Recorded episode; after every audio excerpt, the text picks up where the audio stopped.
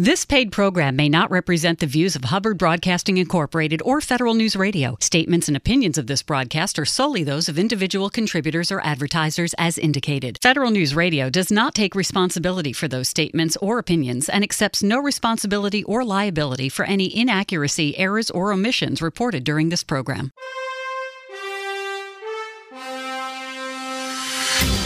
This is the Business of Government Hour, a conversation about leadership and management with government executives and thought leaders who are truly changing the way government does business. I'm Michael Keegan, your host and leadership fellow at the IBM Center for the Business of Government. Communities and government agencies are increasingly facing boundary crossing challenges such as natural disasters, homelessness, and pandemics, which require the efforts of many organizations and groups to address them effectively new techniques and processes are needed to make sense of the challenging situations involving complex interconnected issues and multiple organizations. Strategy mapping at scale is a boundary crossing process designed to create direction, alignment, and commitment across agencies at the scale of the challenge or issue to be addressed. And one of the most promising techniques for facilitating strategy management at scale is strategy mapping. What is strategy mapping? How can it help leaders better understand and respond to complex challenges? I'll explore these questions and so much more with my very special guest, Professor John Bryson, author of the IBM Center Report Addressing Complex and Cross Boundary Challenges in Government The Value of Strategy Mapping. John, welcome to the show. It's great to have you. Uh, well, it's good to be here. So, John, you know, we worked closely on your recent report for the IBM Center addressing complex cross boundary challenges in government, the value of strategic mapping. I was hoping you could, to set the context for our audience, tell us more about what is strategic management at scale and how does it differ from strategic management of a single organization? Uh, sure, I'm happy to do that. Let me refer to the first one, to uh, strategy management, as it's usually talked about uh, as uh, organizational strategy management. So it's basically focused on an organization and what it thinks it uh, ought to do given its circumstances. And the other one I'll call strategy management at scale, which is goes beyond any single organization, involves often multiple organizations so, organizational strategic management usually focuses on finding a sustainable position in a particular niche. Um, so, this usually means doing something very special for a, a limited group of stakeholders and not trying to do anything more than that, particularly. So, in organizational street, strategic management, there's a people are seeking uh, people meaning leaders are seeking agreement and alignment around a, an organizational mission and vision that provides the the basis for creating implementable sustainable strategies that are likely to be successful in the way that the organization defines success and will satisfy its key stakeholders.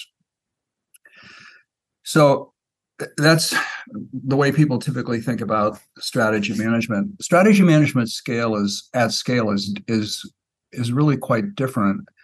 So if, if you're working on strategy management at scale, the starting point is understanding the dynamics of whatever the complex issues or, or systems are that are prompting the challenge and understanding how a set of typically interrelated changes could make a difference in the system or subsystems, whatever they are, and produce desired outcomes that no single organization could produce by itself.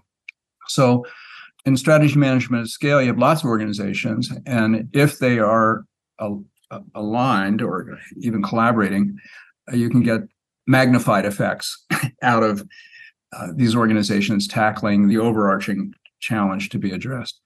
So one one difference is that in organizational strategy management, there's always a focus on getting a really specifically designed mission, a specifically designed vision.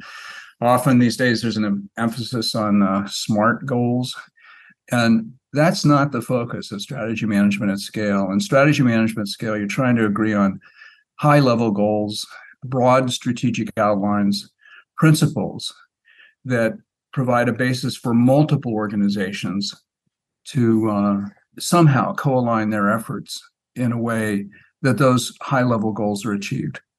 So that's maybe kind of a long winded uh, description of the difference, but I, I hope it captures uh, uh, some of the differences. Absolutely. And it's a great segue into my next question, which before we get into defining actually for our audience what strategic mapping is, you kind of laid it out there in a sense that how does it facilitate um, leaders and the group together uh, moving from thinking to acting? Yeah. In strategizing, there are two really very big challenges. One, one is just coming up with good ideas worth implementing that can be implemented. So that's the that's the thinking piece. Um, but the other the other part of that is that you have to somehow come up with a coalition that's large enough and strong enough to adopt those ideas and protect them and nurture them during implementation so that if you just have good ideas but you don't have that coalition you have what i would call a new year's resolution if you just have the coalition and it's organized around bad ideas that is really bad because they're going to happen so the challenge is is trying to find a way to get get both good ideas worth implementing that can be implemented and the coalition that's committed to to taking action. And mapping as a as a process uh, typically engages a fairly significant number of stakeholders or actors, and help helps them think together better in order to come up with the ideas that they can all support that when implemented will make headway against whatever the challenge is that uh, that they're addressing that's great to lead into my next question, John, because I want to set some context. In, in your report, you point out quite eloquently why would I use uh, strategic mapping at scale and strategic mapping, uh, strategy mapping management at scale and strategic mapping uh, in general as a tool. And it's because we're dealing today with cross boundary um, sort of challenges, and they're more ubiquitous today. I was wondering why are these challenges, these type of challenges, these complex challenges, so ubiquitous? And perhaps you can describe for us in detail some of the most pressing cross-boundary challenges. Uh, sure. Um, the world is it's it's kind of a, a, a cliche or a truism, truism nowadays that nowadays that the world is just much more interconnected. And so things that we used to think of as uh, say specifically an education problem uh, we'd have school systems uh, deal with that. Or if it's a, a, uh, um, a criminal pro- justice problem we'd have a police department deal with that or if it's a water quality problem we'd have we'd have some department deal with it but nowadays uh, because of all the interconnections and the fact there's just a whole lot more people that, around and uh, technologies around than there were uh, some decades ago. The world is just more tightly interconnected, and so you get all these changes. Changes kind of anywhere can reverberate uh, unexpectedly, and sometimes in quite magnified ways uh, in other parts of the system. So um, you'd asked for a couple of examples. So when a, a, recent example that we that we've all lived through is the COVID nineteen pandemic, which involved everybody. you know, not just the public health department. Uh, it involved large parts of the federal government, state governments, businesses had to had all sorts of things to deal with. Uh, schools, you name it. Kind of everybody had to had a role to play in either helping address the pandemic or making it worse. And nowadays, I've just been reading these scary stories about the possibilities of an avian flu epidemic moving from birds to humans, because now it's apparently moved to, to other mammals besides humans. Well, are we ready for that? Probably not. Homelessness is a ubiquitous problem in the in the in the U.S. Um, and that involves housing, obviously, but health and mental health, education, public safety, employment services, banking. if you think of homelessness as homelessness as a downstream problem, there's a lot of upstream stuff that has uh, that results in homelessness. Racial gaps in education, income, and wealth. So one of the areas that I, my work has been focused on a good bit for the last uh, six or seven years is uh, helping organizations whose purpose is to su- uh, support uh, entrepreneurs of color and minority-owned businesses, and that involves a lot of things besides what we just narrowly think of as business. It involves, uh, you know, education, banking, uh, supply chains, all sorts of stuff. Um, you know, we talked about public safety broadly defined, uh, which involves the police, communities, mental health professionals, criminal justice reform, education, climate change. Uh, you can look at any one of the sustainable development goals, and it's it crosses every boundary you can imagine. So these these challenges are are these cross boundary challenges are are increasingly ubiquitous, and we simply need approaches, effective approaches, to address them if we're we're going to survive and thrive as uh, as as human beings and as uh, in a free country and so on. So what does it mean, John, for our audience? What do you what does it mean when they say do something at scale? And where I'm going with this is, you know, leading strategic management uh, or strategy management at scale builds on organizational strategic management, but differs in significant ways. And I, I want to understand what is some of the challenges at scale. What does that mean? Yeah. So at, at the at scale in that uh, phrasing uh, means at the scale of the problem to be addressed. At the scale of the problem to be addressed. So homelessness, uh, I mean, the scale of that problem is uh, is uh, huge. Um, although, in, although in important ways, it's less than it used to be. So homelessness for veterans is way down uh, compared to what it was uh, because of interventions in the the various systems that affect veterans. Um, so there are way there's way, ways of making progress. Actually, the the the um, the management of the pandemic uh, by and I don't mean where someone was wholly in charge. The management of the pandemic, where lots of different people were in charge of different parts of the system, actually is quite remarkable when you think about it. I mean, yes, a million Americans died, but um, without um, sort of co-aligned efforts of thousands of organizations, a lot more would have died. So anyway, uh, back to your question about uh, some of the the uh, sort of challenges and differences that strategy management at scale brings. Uh, one of the biggest challenges, I think, is just simply helping people, help helping groups of people really move their thinking up a level from the organizational level to the system level. So this means going beyond the organizational level to thinking systemically across organizational boundaries and often across levels as well.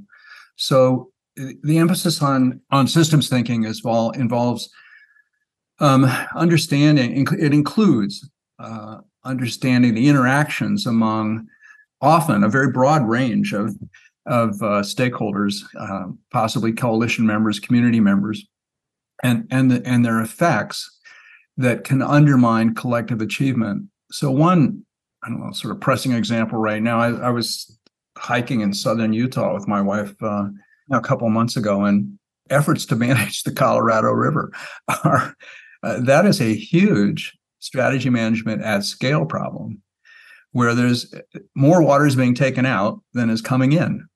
And uh, there, all the states are involved, the federal government's involved, but cities, counties, individuals efforts uh, to I don't know cut back on lawn watering or whatever are necessary in order to actually have that ecosystem captured by the the Colorado River Basin survive and thrive. So what's what's going on out there uh, is uh, in part leadership that is uh, far more horizontal than vertical. You know, negotiations among states for sure, but also sub-state negotiations, uh, um, negotiations with the federal government uh, uh, as a as a partner. So leadership. So the the thinking has to be different. Trying to understand the system. Leadership has to be different in that it's far more horizontal than vertical. And part of what's more horizontal is that organizations are typically involved voluntarily. There may be mandated connections. And so there are there are mandates for the states involved in the Colorado River Basin to try to work it out together. But no, no one is an overall charge and able to give orders and to expect uh, and expect them to be followed. Um, so somehow you have to work on developing mutually beneficial and mutually reinforcing actions uh, to keep coalitions or community members involved. And this comes through systems to thinking, support government and financial performance and accountability. um, financial and systems must meet certain So, standards, and relying um, on outdated financial systems different. inhibits progress. The leadership ERP vendors are encouraging different. clients to move to the cloud and consider new technologies such as robotic process So on- automation, on strategy, blockchain, and AI to enhance financial productivity. um, Download the uh, IBM Center a report Financial fraction of those Management for the Future at are- are organizational businessofgovernment.org to learn why and how government can evolve in, to meet the demands of a digital management at scale, virtually everybody's an outsider. The Ebola crisis in West Africa from from 2014 to different, uh, 2016 was an epidemic levels. that put emphasis Uh, on global capacity to respond to international so disasters. In, in How can government better assess the needs of those affected and help them? more on the The IBM Center report side. responding to global health crisis Um, by Professor Jennifer in, Widner um, breaks down the U.S. response uh, to the Ebola uh, crisis in and provides insights on lessons learned that may aid the government responses in the future. and, um, Download your free copy responding to global health crisis at typically you're in businessofgovernment.org. situations where where there's not an evidence base really to work with so engaging informative and summative evaluations which tend to be much more project or program focused and to uh, you know try to make use of evidence um, in strategy management scale often there isn't any evidence and there is no program uh, so you, what what you need to work on is is principles that make sense to guide action um, and and then you evaluate the extent to which the principles are followed and what the effects are of doing so or not. And you make use of developmental evaluations meaning evaluating developments and making sense of them and figuring out what what to do next. What what would you recommend based on that? So evaluation tends to be really quite different. Another difference is um, sort of uh, what i would call uh, resourcing in general. So uh, an, an organizational strategy typically answers the question what are we going to do and what resources do we have to do it with? And uh, um, a coalition or community strategy and working on strategy management at scale is, is really focused on a different kind of question which is what is it going to take to achieve the desired outcomes and what resources might we be able to get to do that so in these strategy management scale efforts the coalitions or the groups involved almost, they almost never know where the resources will come from and how much they will have to spend. So they use the strategy map as a way of, of uh, articulating an understanding of what the challenge is, is and, and as a way of attracting others to contribute resources to accomplish different parts of the of the strategy. So it's a it's kind of a very different sort of focus. So that's resourcing in general. Fund specific funding also also tends to differ. So um, in organizational strategic management um, the funding is typically um, it's predicated on and it's specific to uh, the organization's mission and does not encompass addressing issues beyond the organization's competence. Um, and uh, and and also this is kind of back to evaluation some and to mandates. And in organizational strategic management organizations addressing social issues are often required to focus on an evidence-based intervention which can in my experience often limit strategy choices in really unfortunate ways. Um, because most of the research that's around to build an evidence base is focused on uh, isolated interventions, not on system thinking strategies uh, that weave together, you know, mutually reinforcing ac- activities often over several years. So in in strategic management scale, that instead of trying to pick the correct or evidence based isolated intervention, uh, it often involves working backward from desired outcome objectives using a using a system thinking approach. Um, and prompts uh, innovative thinking about new possibilities uh, beyond uh, sort of narrow, more narrow evidence-based uh, interventions. So, and this is where a strategy map can be really powerful because it, creates a visual depiction of of this systems thinking. Um, and I guess one more in, in relation to very specific funding, one of the real challenges I find, especially in this work I, that uh, I've been involved in with uh, trying to help entrepreneurs of color, is that and, and my, minority-owned businesses that um, it would really help if funders would focus their their own strategies, like foundations, if they'd focus their own strategies on addressing cross-organizational, often cross-sector challenges, and building the coalition capacity to address these challenges. And staying in the game long enough to make a significant difference at the system level. So, in my own experience, I've been working with this this collaboration of um, nonprofits in the uh, Twin Cities of Minnesota, whose purpose is to support entrepreneurs of color and minority-owned businesses. Well, they're all funded by the same foundation, so it's not that's actually an overstatement. They all compete. They do compete with one another for funding from foundations and other other kinds of organizations, and so a reason for the collaboration was to try to overcome the fragmentation in the ecosystem of support for minority owned businesses. But the funders' strategies actually reinforce the fragmentation. So here they say, here, here's money to help you do your work, but we're but, but the way we give you the funding is going to make your work a lot harder. So um, I think funding by uh, governments, but also by foundations, um, needs to change if there's going to be real progress made in addressing some of these uh, cross boundary challenges. so those are those are a few of the ways in which uh, which it differs. I mean, there are other ways. Prioritization differs, implementation, action plans, responsibility, performance, accountability. All of those differ uh, between um, uh, organizational strategic management and strategy management at scale. So it's really a very different way of thinking. Yes, organizational strategy management matters, absolutely. But if you're going to make headway against these bigger problems, you need to supplement that with these different kinds of thinking and approaches. What are the benefits of strategy mapping? We'll explore this question and so much more when our special edition of the Business of Government Hour returns.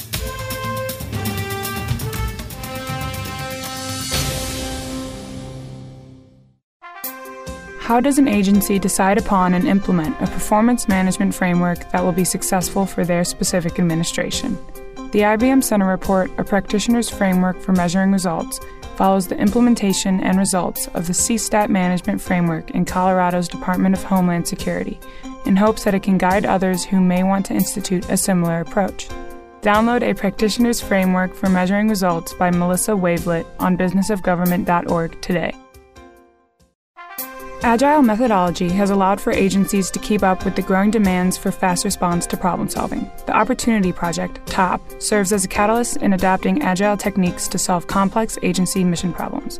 TOP works with federal agencies to identify challenges and facilitate iterative approaches in response. In the IBM Center report, Agile Problem Solving in Government, Joel Gurin and Katerina Rebello discuss the factors of success involved in TOP. Download your free copy today at businessofgovernment.org.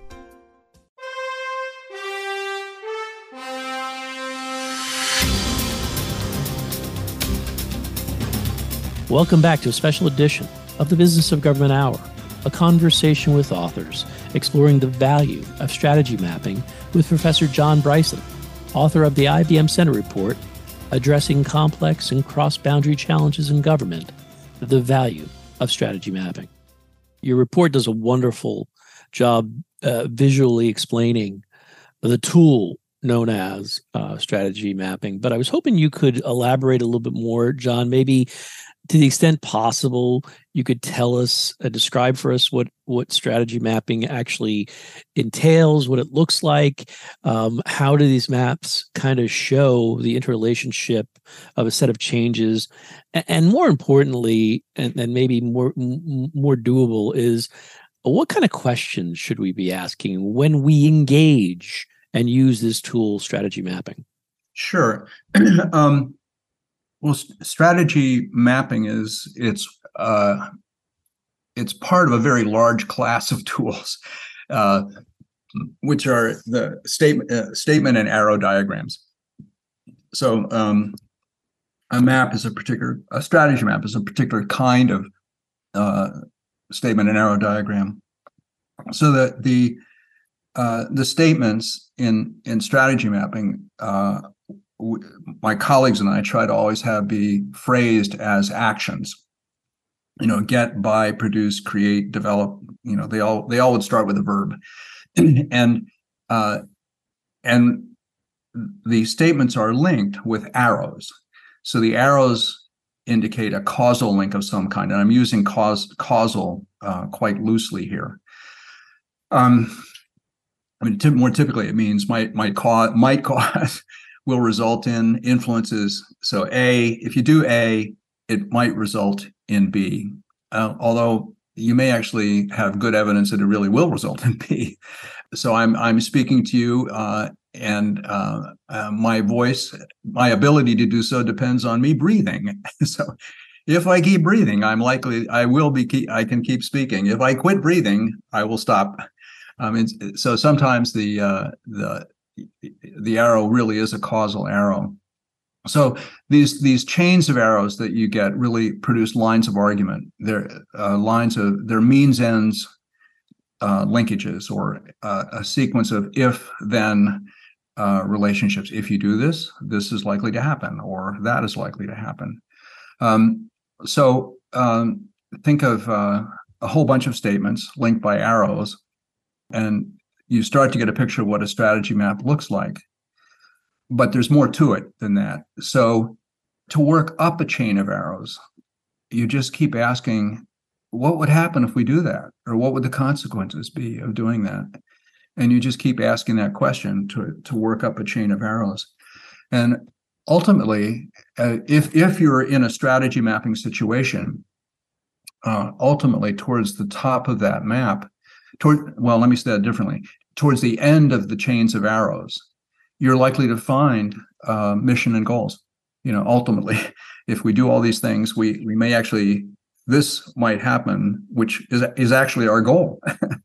and, and if we achieve that goal, we're on our way to achieving something even further up the chain of arrows, which is our mission, our our, our purpose. To work down a chain of arrows, you, you ask a different set of questions. You ask, um, wh- what would it take to do that? If we want to do X, what do we have? What do we have to do to make X happen? And again, to work down a chain of arrows, you keep asking asking that question. So, um, in the case of uh, a lot of strategy mapping uh, exercises that I've been involved in, you can end up with maps that have anywhere from 100 to several hundred statements uh, linked by arrows. And this may be jumping ahead to a question that you'll ask later, but when when developing a strategy map, uh, my colleagues and I almost never start by asking people what their goals are, because in terms of a map, almost almost always when you ask people what their goals are, you get a strategy. So we don't start by saying what are your goals because we're, we're going to let the strategies emerge from the conversation. So once once you've you've and we and we typically use three questions. So this is back to a part the part of your question, the que- part of your question where you're asking what questions to ask. So we, my colleagues and I, when we're working with a group to develop a strategy map, typically start with the question, "What do you want to do?" Um, and the answer to the answer to that question is is uh, typically some sort of strategy but anyway, we we we ask that question and and uh, get those statements out and link by arrows, and then we say, well, all right, how how would you do that? And in terms of the the structure of a map, that question, how would you do that, is working down a chain of arrows, so that the you're working down, but the arrows are all pointing to this thing that you want to do. So there's a there's a little confusion when I say working down a chain of arrows. The arrows are actually pointing up, but you're simply going back down the chain of logic. And then we'll ask, well, okay, if you do all these things that you want to do, what would happen? What would the what would the consequences be? And that question helps people ladder up. The language is usually laddering up the chains of arrows into their goal system, and ultimately to the, to their mission.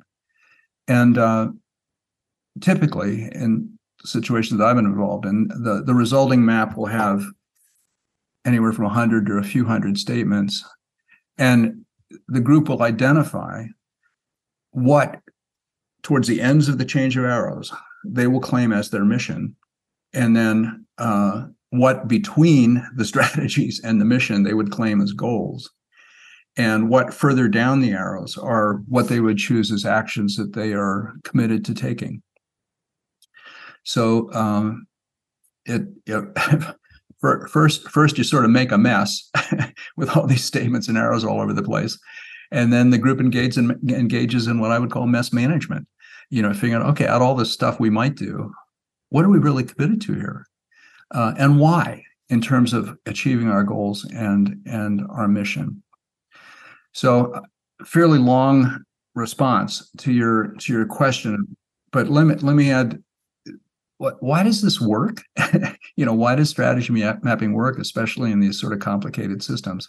And I would I would say uh, for um, a couple of reasons, or more than two, but strategy mapping works because it makes use of two of our great human abilities to think. That's one. And the second one is to make symbolic representations, like words and arrows. And we can use those two great abilities that we have to overcome two of our great disabilities. uh, the first of which is just simply the limitations on our short term memories. You know, the usual uh, rule of thumb is that we humans can keep in, in short term consciousness seven plus or minus two pieces of information. Well, if you think of any issue of any consequence, there's way more than seven plus or minus two pieces of information involved. So the map, the map provides external memory, uh, and that that's important. So that then we can focus our attention on other parts that still need some need some thinking. the other great disability that we have is uh, we have a really super hard time taking into account feedback effects. And if you think, again, if you think of any of these uh, big challenges, the feedback effects are all over the place. And we just simply, our brains are not capable of, of uh, dealing with that. So, just a simple example is uh, of a feedback effect. Just think about compound interest. That um, if if if you invest, uh, if you Michael invest uh, a thousand dollars at five and three quarter percent interest, uh, compounded annually, um, at 10 years, how much would you have? And I'm, I'm looking at my watch right now. so uh, I'm still waiting for that answer. Feedback effects don't get any simpler than that. And yet we humans just simply we need calculators and all sorts of other stuff to try to find an answer. And again, in these these think about pandemics, it's just the, the or homeless and homelessness, any of those things. The feedback effects are massive. Well, well, mapping can help track those effects and create an external representation uh, then that then allows us to focus on well okay what are we going to do about it what or what might we do about it that that would make make a difference so i hope that's a, a good enough yeah no it's great it, it actually is a nice segue into i'd like to sort of distill certain aspects of this activity and why it's so beneficial. And you eloquently point that out today but you also put it in your report. Um, but john i was wondering can you explain the value of alignment and why it's so important when you're co-creating a strategy map? Yeah um, well the, the uh, there's the the alignment that's created in the map itself and then the alignment that you hope is created on the part of the, the stakeholders who've been who've been constructing the map. Um, so the the mapping helps them understand the system they're trying to address and what they or their organization might do when others are doing their their their thing that would jointly make headway uh, against whatever the, cha- the challenge is. And I was trying to think of a a good example here. Um, think about a busy street that has intersections and has pedestrian crossings. And think about when how how it is that um, uh, when the light changes and pedestrians can move, and and they don't they don't know anybody they're with who's in this group that's moving uh, and they have no idea what the the group's objective you know individuals objectives are or what their history was and where they went to high school and you know why you know they all get across the street and nobody's hurt. And they get across before the light changes. Now that's alignment. And uh, all it took was a few simple rules. Wait till the light changes. Walk quickly enough that you can get across before the light changes back again.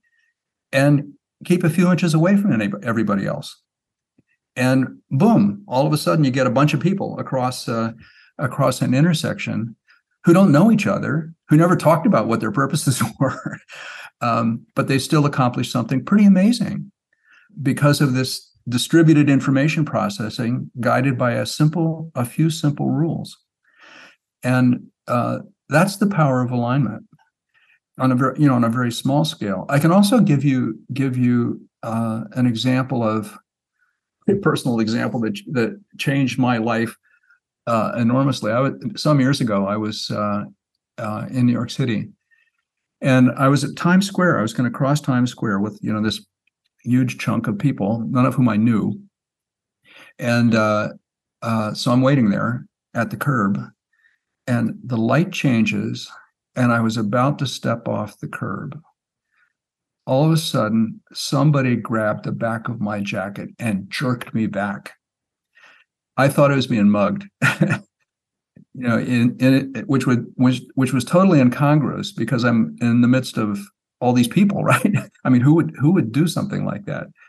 And it it turns out that a guy was standing behind me who was taller than I was, and he could see that a taxi was running the red light, and that if I had stepped off the curb, I would be dead. He jerked me back. I didn't even get a chance to thank him. By the time I turned around, he was already walking off, you know, some other direction. So alignment. I mean, there's a there's a, a case of uh, an additional rule being invoked, which is don't let anybody break the rules. and, and uh, uh, he saved my life and I, again, I have I have no idea who the person was.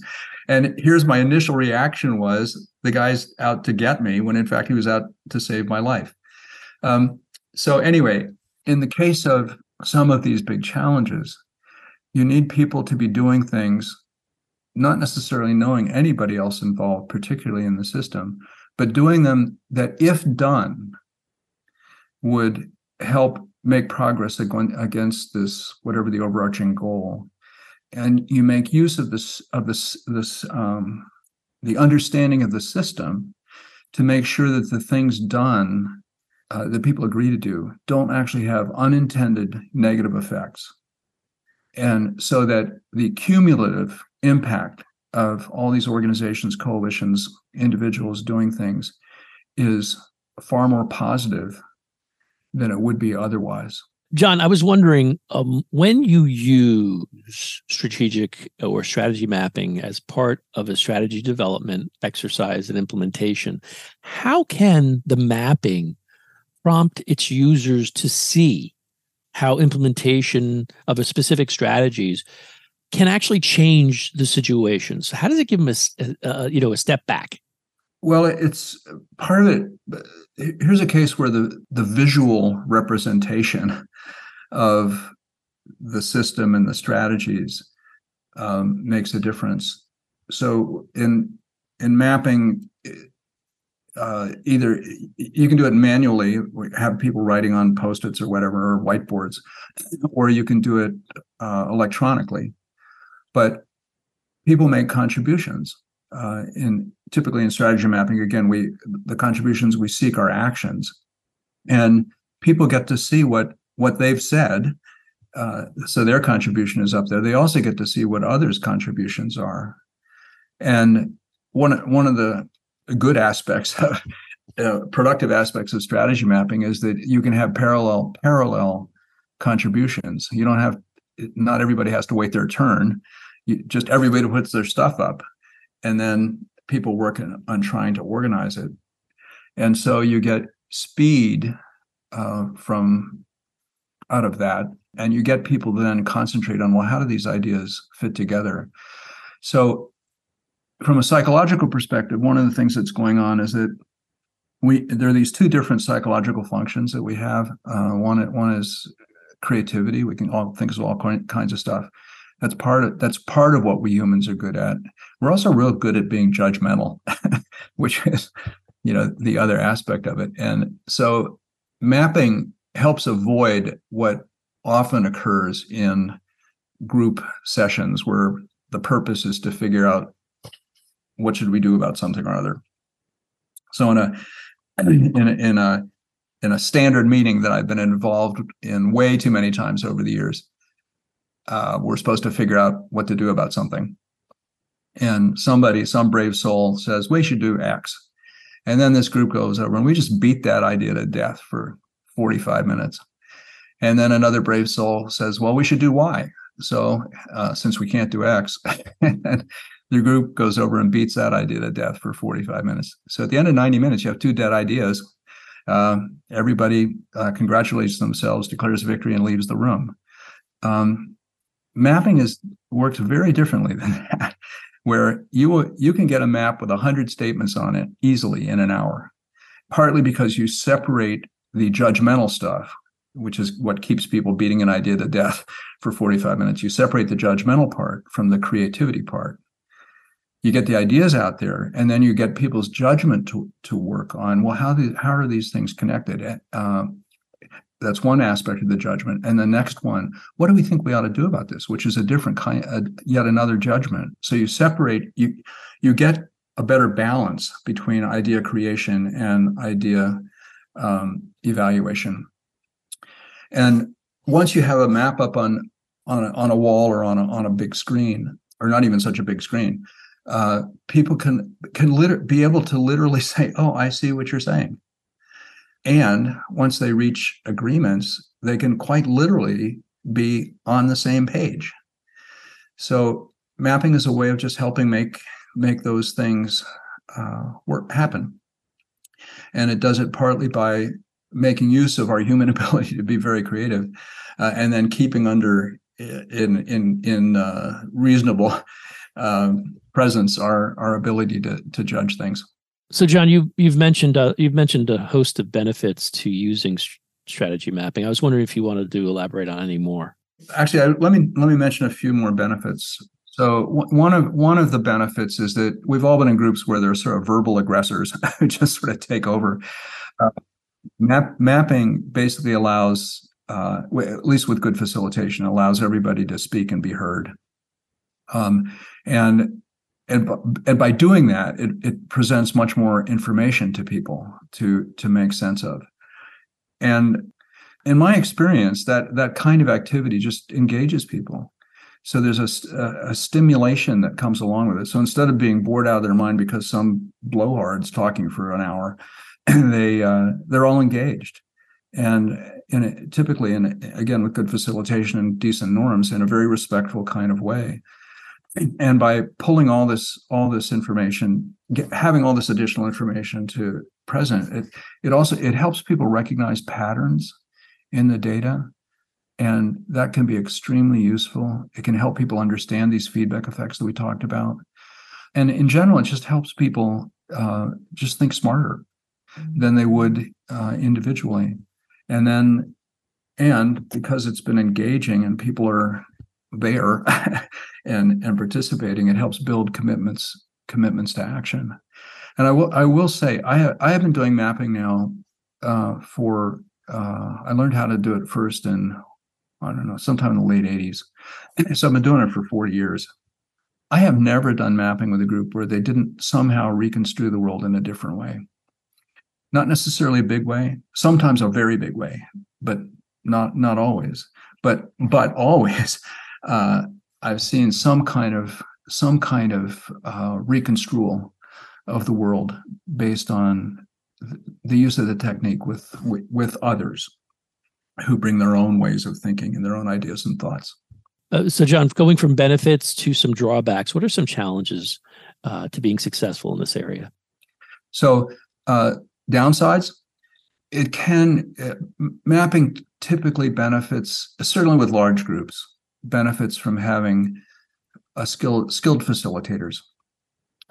that uh, or a facilitator or facilitators who who have some experience with mapping. So they know mapping well enough. They practiced it well enough with their family or their friends or their work groups that they can focus on the group and they don't have to worry too much about remembering how the technique works. Uh, so that that can be important.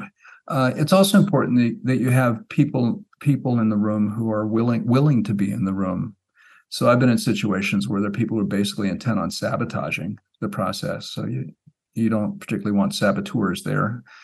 Um, so you need to think. Well, it's like strategic planning or strategy generally. You need to be you need to think strategically about how to how to do strategy mapping, uh, and how it fits into your larger larger purposes. Because it's just a tool. It's just a technique.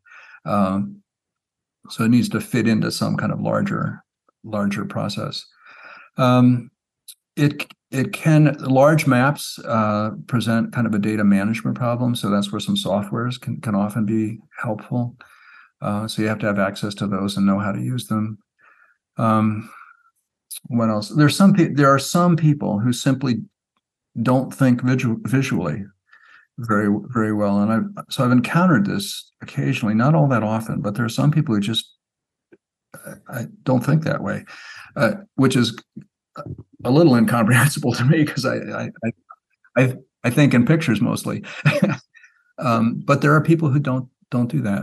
Um, it can be a challenge if you're if people have certain kinds of um, issues like.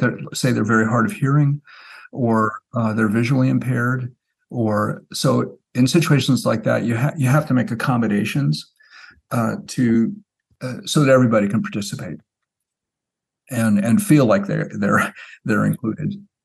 So there, I mean, those are things that you just, I mean, any kind of facilitation you have to think about, um, but especially when it comes to to the uh, to visual mapping, uh, not being sighted is a challenge. How can government leaders use strategy mapping to change the way they lead? We'll explore this question and so much more when the special edition of the Business of Government Hour returns.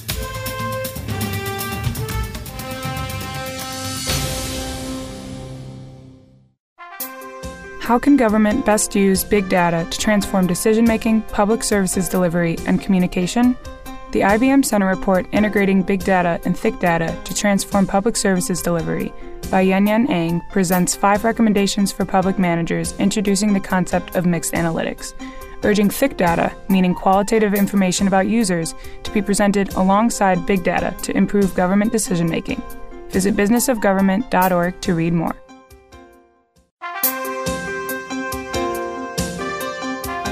This is the Center This Week, highlighting the latest trends and best practices for improving government effectiveness. Brought to you by the IBM Center for the Business of Government. What are key leadership qualities for a digital age?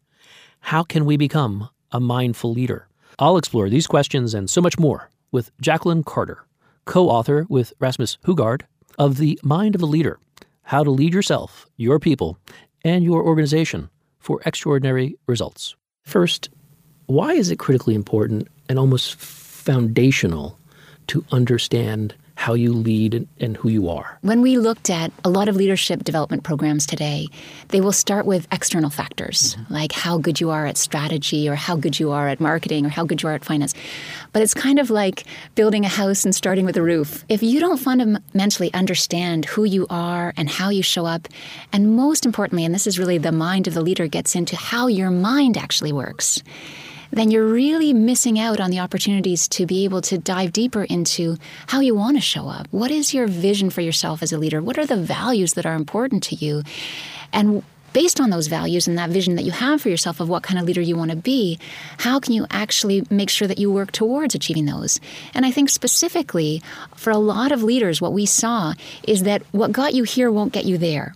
So leaders who are really successful rising up through the ranks in their career, they get to this inflection point where all of those great things that they were really good at, and when they get put in that that one leadership role where now they actually have to get others to be creative, others to be able to develop develop the projects and tools and systems, it takes a different mind. More information on this and other Center resources is available at businessofgovernment.org. For the IBM Center for the Business of Government, I'm Michael Keegan, and this has been The Center This Week.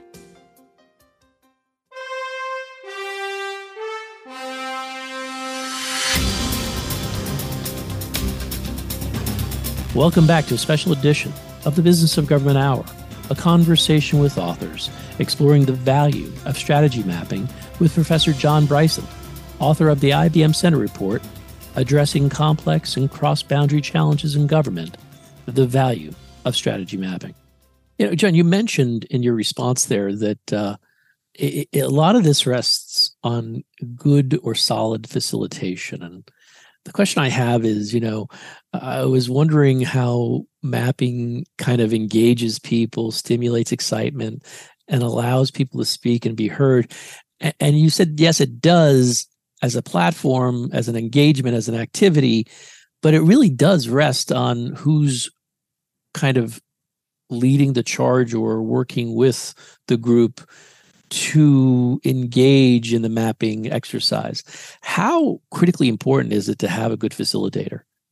Well, so groups, if groups ha- have used mapping before, they, uh, you know, they, they can facilitate themselves. uh, so that that's a possibility. And uh, but if it's a first time through for people, they're not really familiar with mapping, and and the group is, you know, reasonably large it really helps to have a facilitator.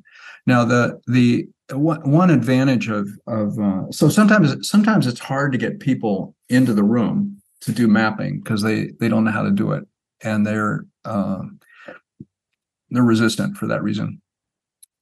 But one of the great virtues of, of mapping is that it's so transparent that one, once people just see it at work uh, a bit, they get it. And uh, uh, so the facilitation doesn't so you know heavy-handed facilitation is not needed typically. It's just showing people here's how it works.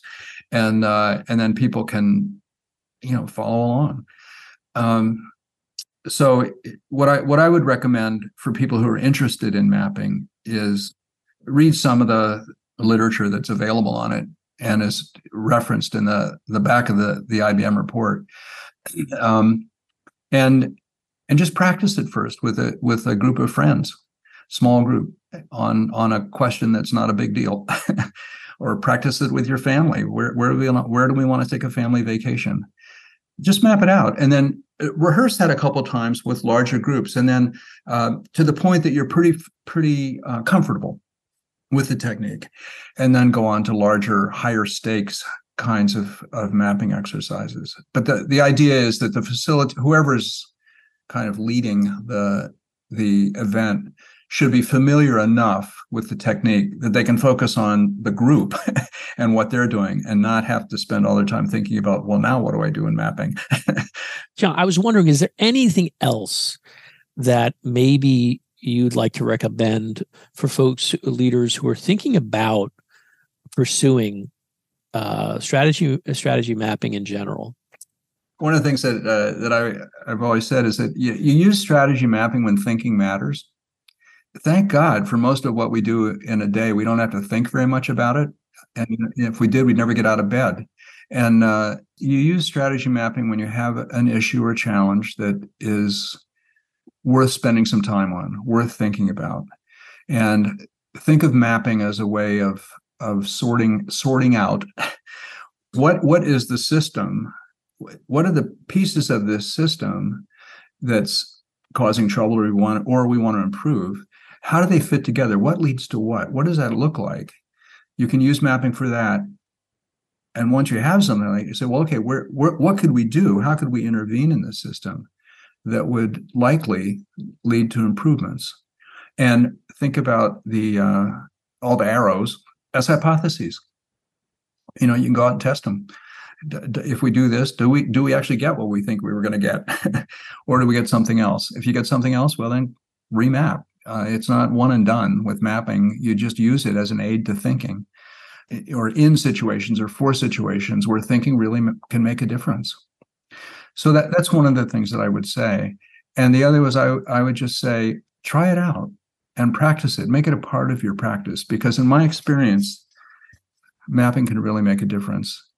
And I, I can I can give you uh, one example. Um, so I mentioned these meetings that I've been in way too many of, where we spend an hour and a half and don't come up with any good ideas, and and the ones that we do come up with, we kill.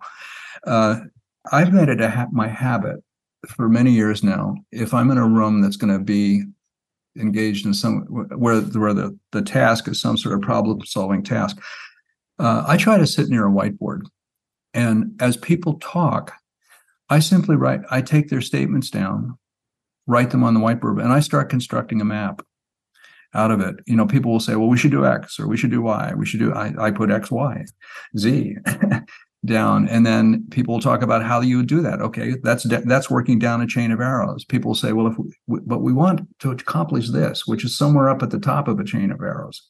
I just start writing this stuff down. And pretty soon what you see happening is that the eyes that are focused initially just simply looking across the table at other people who are sitting there all of a sudden the eyes start moving to the whiteboard. And people jointly start they and and because mapping is so transparent as a technique people start engaging in map building in mapping. And it just it speeds up the meeting so rapidly. Uh, and and it builds sort of rapport and commitment builds understanding. I mean all these things you need uh, comes up with good ideas worth implementing that can be implemented. And and then after 90 minutes or an hour and a half you actually have something you take you take a picture of it you email it to everybody and people go from there. It just so making it a part of your practice i think will is is important. And if you do make it part of your practice people are going to really appreciate you uh, because it helps them be more productive. That's a wonderful and i get you know those meetings it probably focuses everyone. That's a great anecdote. Well john i want to thank you uh, for joining me today. But uh, uh, more importantly, I want to thank you for your efforts for the IBM Center and your great report. It was a real pleasure working with you. Well, likewise, it was a real a lot of fun to work on it, and I I, I hope uh, it gets more people to do mapping. Nothing would be happier. this has been a special edition of the Business of Government Hour, a conversation with authors with Professor John Bryson, author of the IBM Center Report, addressing complex and cross-boundary challenges in government the value of strategy mapping. Be sure to join us next time for another informative, insightful, and in depth conversation on improving government leadership and its effectiveness. Until then, subscribe, download, and listen to the entire interview at Podcast One, iTunes, or on your favorite podcast app, and as always at businessofgovernment.org. For the Business of Government Hour, I'm Michael Keegan, and thanks for joining us.